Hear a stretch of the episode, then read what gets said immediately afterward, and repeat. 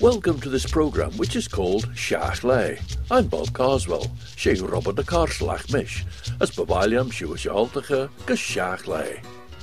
Munjavega, at heen, Manx Fairy Lore. James Franklin of Culture Vannin tells us about a presentation this evening by Stephen Miller, RBV. Kjol of Retain, as large Jinu Kjol, the music of Brittany, and Make Music Day. Chloe Woolley of Culture Vannin explains how to enjoy these events. Cad Vannin, the Manx Cad. We hear from John Cannon about his new book. As Ounder Sophia Morrison and the Sophia Morrison Award. Breesha Maddrell of Culture Vannin reveals the background to it.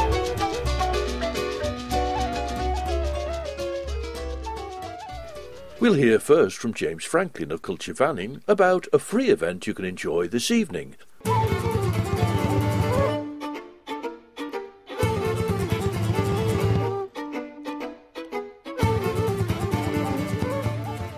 This is a talk by Stephen Miller, RBV, um, certainly one of the Isle of Man's greatest living folklorists and historians, will be talking about a particular area of his interest, Manx fairy lore.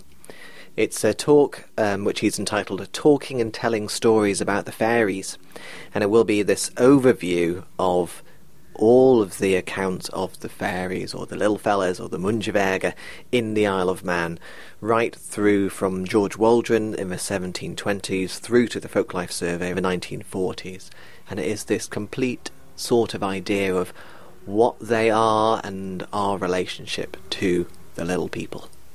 This is an event organised by Culture Vannin with the Manx branch of the Celtic Congress, and we are putting it on in the Centenary Centre on Athol Street in Peel, of course, beginning at 7.30, free, although donations are very welcome if you feel like it. The online and educational resource officer for Culture Vannin, James Franklin.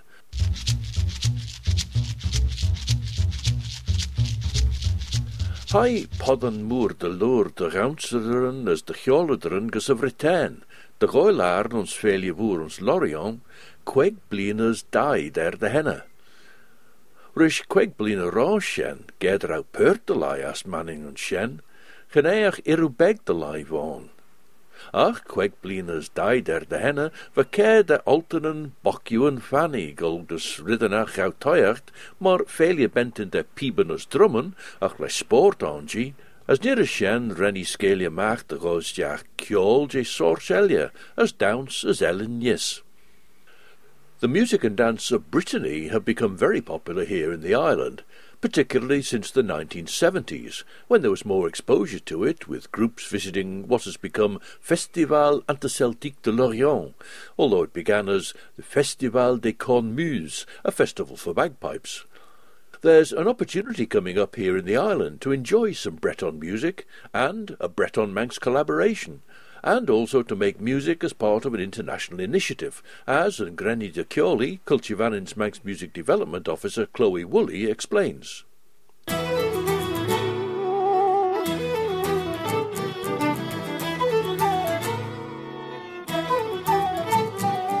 So we've got the return of the Breton Manx collaboration, Nia Nessan. And um, this is a combination of two Breton musicians, Lors Landa and Thomas Moisson, with Manx musicians Mera Royle and David Cogallan. And we're going to have a, a series of events actually on the Friday the evening, Friday the 17th of June, we're going to have a bit of a fun Keola's Guild, Breton and Manx music session down at the Albert Hotel in Port St Mary. So everyone's welcome to come and hear some Breton music and contribute a few songs if they like. The next day, on Saturday the 18th of June, Incronict is helping put on this concert of Breton Manx music with the group, Nia Nasson, and that's going to be in Onchan Parish Hall at half past seven. You can buy tickets online through Eventbrite for that, or there'll be tickets on the door £12 for adults and £6 for under 16s. So that evening, we'll start off as a concert and we'll hear some of the songs and tunes from their album. They brought out an album a few months ago. So that'll be um, premiere in the Isle of Man of some of that music. And then eh, we'll push the tables back and it'll be a fest. And for those who don't know, that's Breton ceilidh dancing. So everyone get up on the floor for that. And that leads into National Making Music Day, which comes up on Tuesday the 21st. And that's going to have an international flavour as well, as it always does, of course. Make Music Day, or L'air Jinukiol, as we've dubbed it in the Isle of Man, um, it's actually started off as a French music festival called Fête de la Musique. And basically, it's all over France, and then it's been adopted by lots of other countries. It was a day of non profit music making. It was encouraging everyone to get their instruments out or to have spon- spontaneous music making all over the towns. So we will have our Breton musician with us. Thomas Wasson will be with us. So I'll be taking him to some schools during the day to play some Breton music for the children. And we'll be visiting Douglas and up to Manx Radio for a little spot to celebrate Make Music Day. Last year, when you celebrated the day, you had an exchange with some music students from elsewhere. And you're repeating that this year? We are, yes. So, one of the initiatives that uh, Make Music Day UK has brought about is exchanging folk songs with other countries. So this year, Bree, the Manx Youth Group, we're going to be meeting at three o'clock in the Henry Bloom Noble Library on Saturday the 18th to learn a German folk song. And then we're going to record that and then we'll release it on Make Music Day because um, obviously a lot of the children at school on the Tuesday.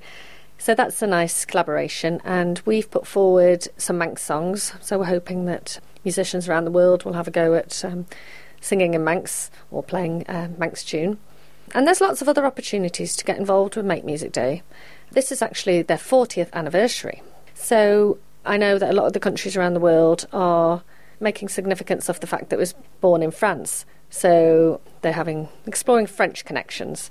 So they're encouraging people to perform French music, you know, by French composers there's other projects that anyone could get involved with internationally. They've got a scheme called My Song is Your Song.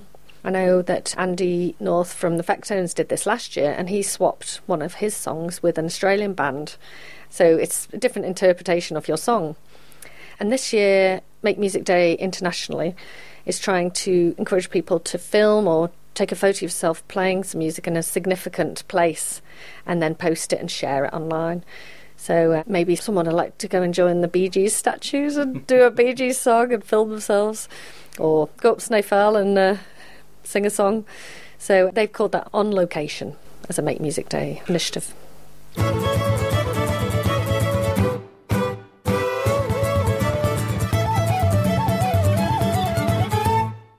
And Grenny de Cioli, the Manx Music Development Officer to Culture Vannin, Chloe Woolley, and opportunities to hear Loch Landa and Thomas Moisson from Brittany, and David Kilgallon and Mera Royle from the island.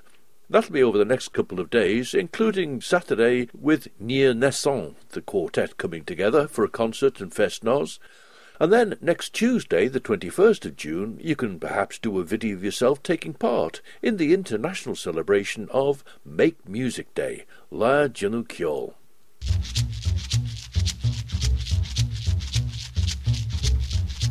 Os na sean febre naiach, va bein de chire cochanus je sortcher bi, en de pecher bi, waar jit de vee noil, na tacher lievon, as an alien.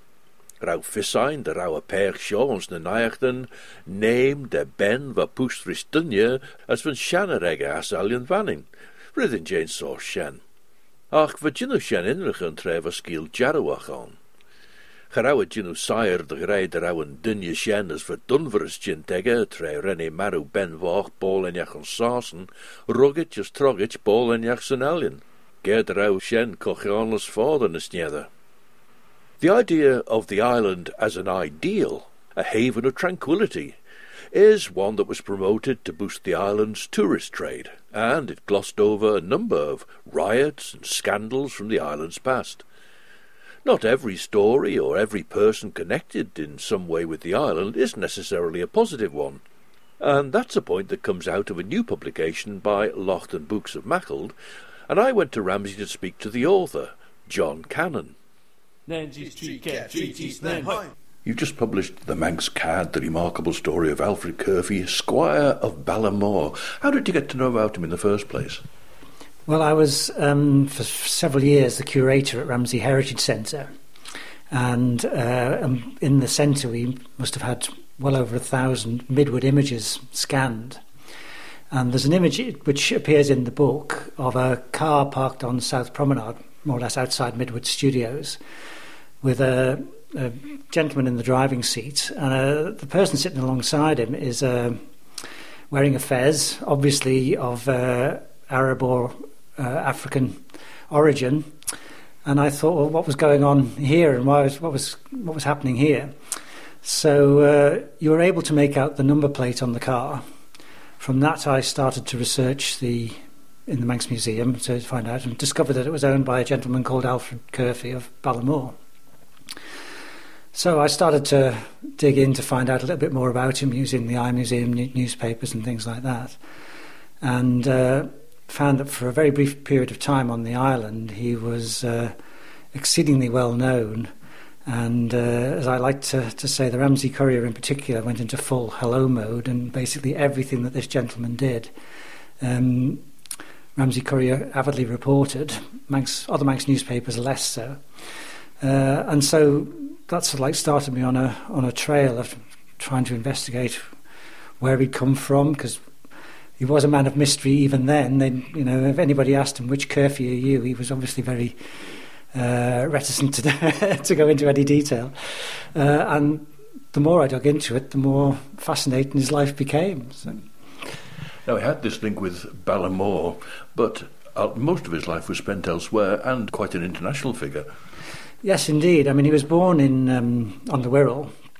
Uh, his Manx ancestry traces back to his paternal grandfather. Uh, his father was uh, born in Toxteth uh, in Liverpool, but uh, sadly died when Alfred was only six years old. Alfred himself moved to London. Well, moved originally with his family to Brighton, but then moved to London, uh, and seems to have been quite a transatlantic liner setter, I suppose, rather than jet setter, as you might uh, say for those days. And uh, he eventually came back to, or came to Ballamore, uh, using the proceeds that he'd uh, gained from basically getting a very wealthy American to pay him off to leave his wife alone. Something in the region of £20,000, which in, is the modern equivalent of over a million. Uh, and uh, he had persuaded the gentleman, Andrew Mellon, uh, that his family home on the Isle of Man, namely Ballamore, um, was falling into disrepair and was up for sale. And uh, if only he had the funds, he could uh, basically purchase it. And uh, he was basically paid off to leave Andrew's wife alone. The link with Andrew Mellon takes us across to the United States. How did you research the material based around all the toings and froings that he had in America and in Canada as well? A very good source uh, is that there's a, a very good um, biography written of Andrew Mellon by a gentleman called David Cannadine, uh, which was published a few years ago now. Uh, and uh, he had numerous, made obviously made numerous references to Alfred Curphey as the uh, the villain that turned up in the in the story. And Andrew Mellon, of course, was one of the wealthiest men in America. I think in the early 1920s, he was the third highest taxpayer in the United States. Uh, he was a very big wig in Pittsburgh. In fact, you could almost say he owned Pittsburgh at the time. Um, and Alfred had a I believe, a previous connection with uh, Andrew Mellon's wife, um, who was a McMullen, a famous brewery family in uh, Hertfordshire. And so that sort of tied up. And then the research element came obviously originally from the book by David Cannadine, uh, but then obviously uh, I had a, um, a look through. You can look onto websites like ancestry.co.uk and find my past and things. You get a lot of information about transatlantic travel on there. Um, and then various other elements, it's research on the internet, uh, digging around, and, and as you find pieces of information, digging deeper to to try and uh, see where he came up. And it's, um, as I say, the more the more I dug, the more, the more fascinating he became. He was obviously quite the rogue. It started off, obviously, as I say, I was in the Heritage Centre, and uh, as you may well be aware, Manx National Heritage every October run a series of open days. And during my time at the uh, at the centre, I used to open it up on the on those weekends and give a talk on various topics, um, generally relating to um, to Ramsey history. Uh, but uh, I also gave a talk uh, on Alfred Curphey. Uh, that went down very well. I've given the talk also to uh, the Isle of Man Victorian Society uh, and to several other organisations on the island, and they've all said, "Oh, you must write a book." So gradually, I, I, got the information together, and um, I was still finding out information about him. Like uh, it was quite late on, after I'd given the talks and things, that I discovered that he'd been some sort of secret agent for the British government in Mexico during the First World War.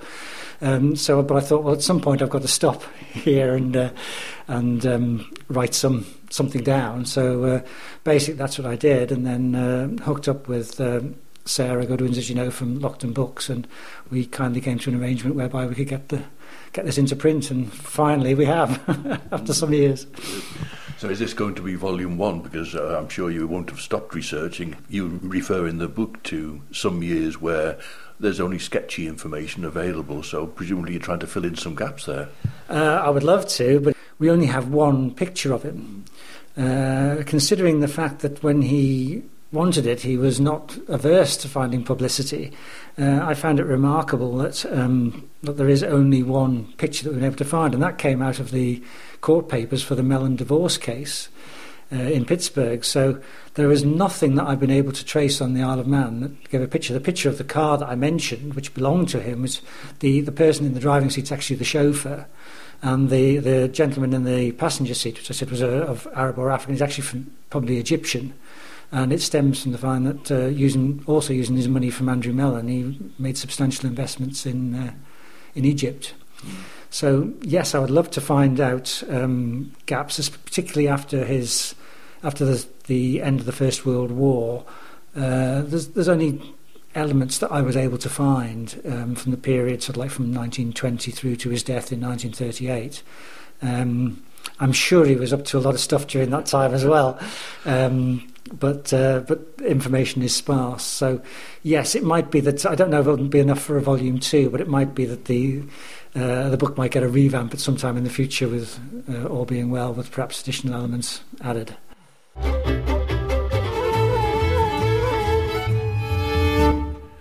John Cannon the author of the very interesting story of The Manx Cad, the remarkable story of Alfred Curphey, Squire of Ballamore, published by Loaghtan Books and available now at £8.95.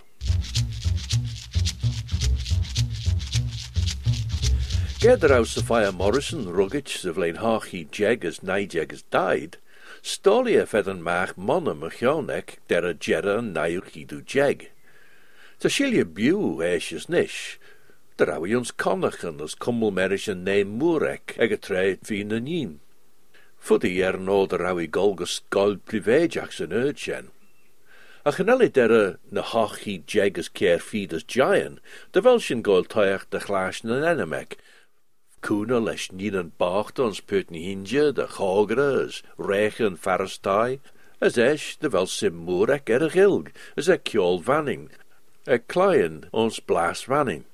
Er credu bentenden van Jebega, shen was Stephen Miller vi Lord Machan mush ur was nish, as er cushion ed a chelchach nis, weg is je wegent maagpagen de Britannia on shores and Shelley near Nesson.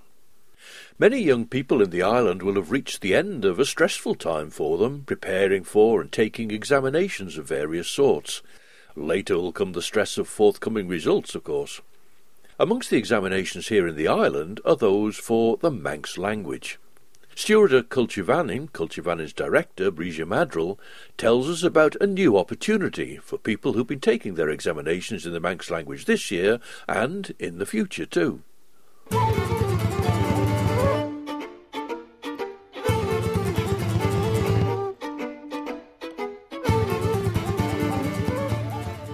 This is a wonderful new award called the Sophia Morrison Award, and it's for young people under 18 who are doing the Teisht Cadj and Gilgach, the GCSE equivalent for Manx, in the Manx language. And this is the first year that the award will be made, and it'll be a student who's sitting in the summer this year. And the winner will be selected by the Department of Education, Sport and Culture's Manx Language Unit and they'll have this wonderful Caerphilly trophy, which is a, a, bronze longship presented to the school, and they'll have a medal to keep as well. And it's me- in memory of Sophia Morrison, who is well known as a Manx cultural activist, somebody who supported the Manx language as secretary to the Manx um, Language Society in Cheshaght Ghailckagh. And somebody who really focused on encouraging young people and the bequest that makes this possible comes from a relative of hers, so that's very nice. It's from um, the late Crellin Frost and Carol Frost. And Carol was a very good Manx speaker, and this is something that I think Crellin wanted to do in her memory so that you would know that there's a great value to the Manx language. It's incredibly important to people here and people around the world. And it was incredibly important to him and to see that, that his family had been involved in really nurturing the language, and he wanted to nurture that for future generations. There's a brilliant team um, at the Department of Education, Sport and Culture leading um, on Manx language, and every pupil has the opportunity to learn Manx. And that's a great thing. That's something that didn't happen when I was a child. This isn't just a trophy um, and a medal, there's prize money as well. And all you have to do, if you were selected as the best person for this, you get the prize money of £500 and you just write or produce a short piece in Manx. And that could be anything from a poem to a short story to just a small factual article. It could even be that you write a song. So that will be up to the individual. Um, but then we can create a little anthology of the, the prize winners over the years, and that's something that Crellin really wanted to happen.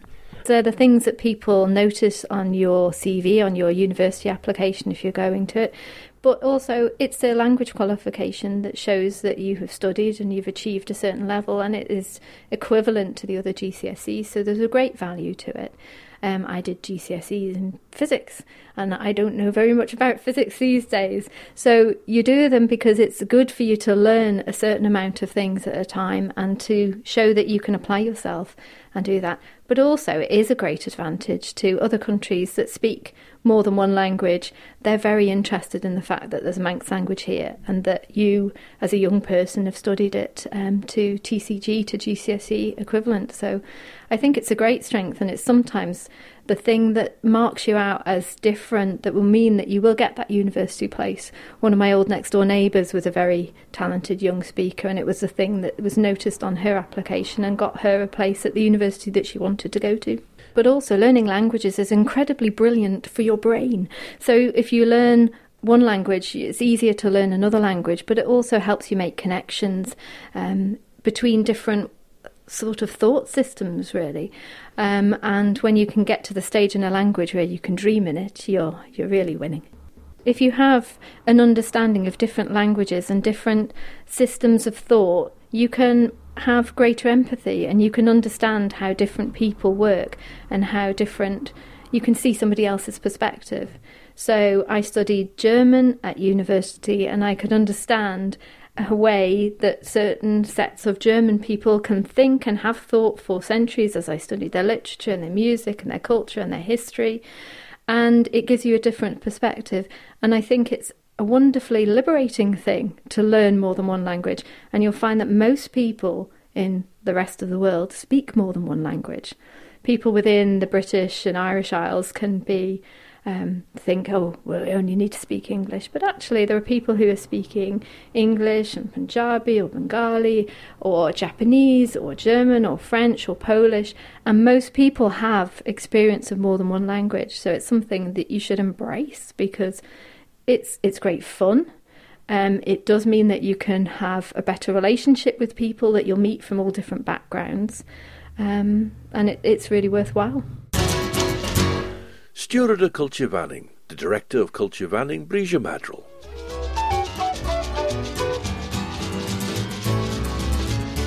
As a sent sin urgit gus Jeran Claire Shorish, which brings us to the end of this edition of Shiaght Laa.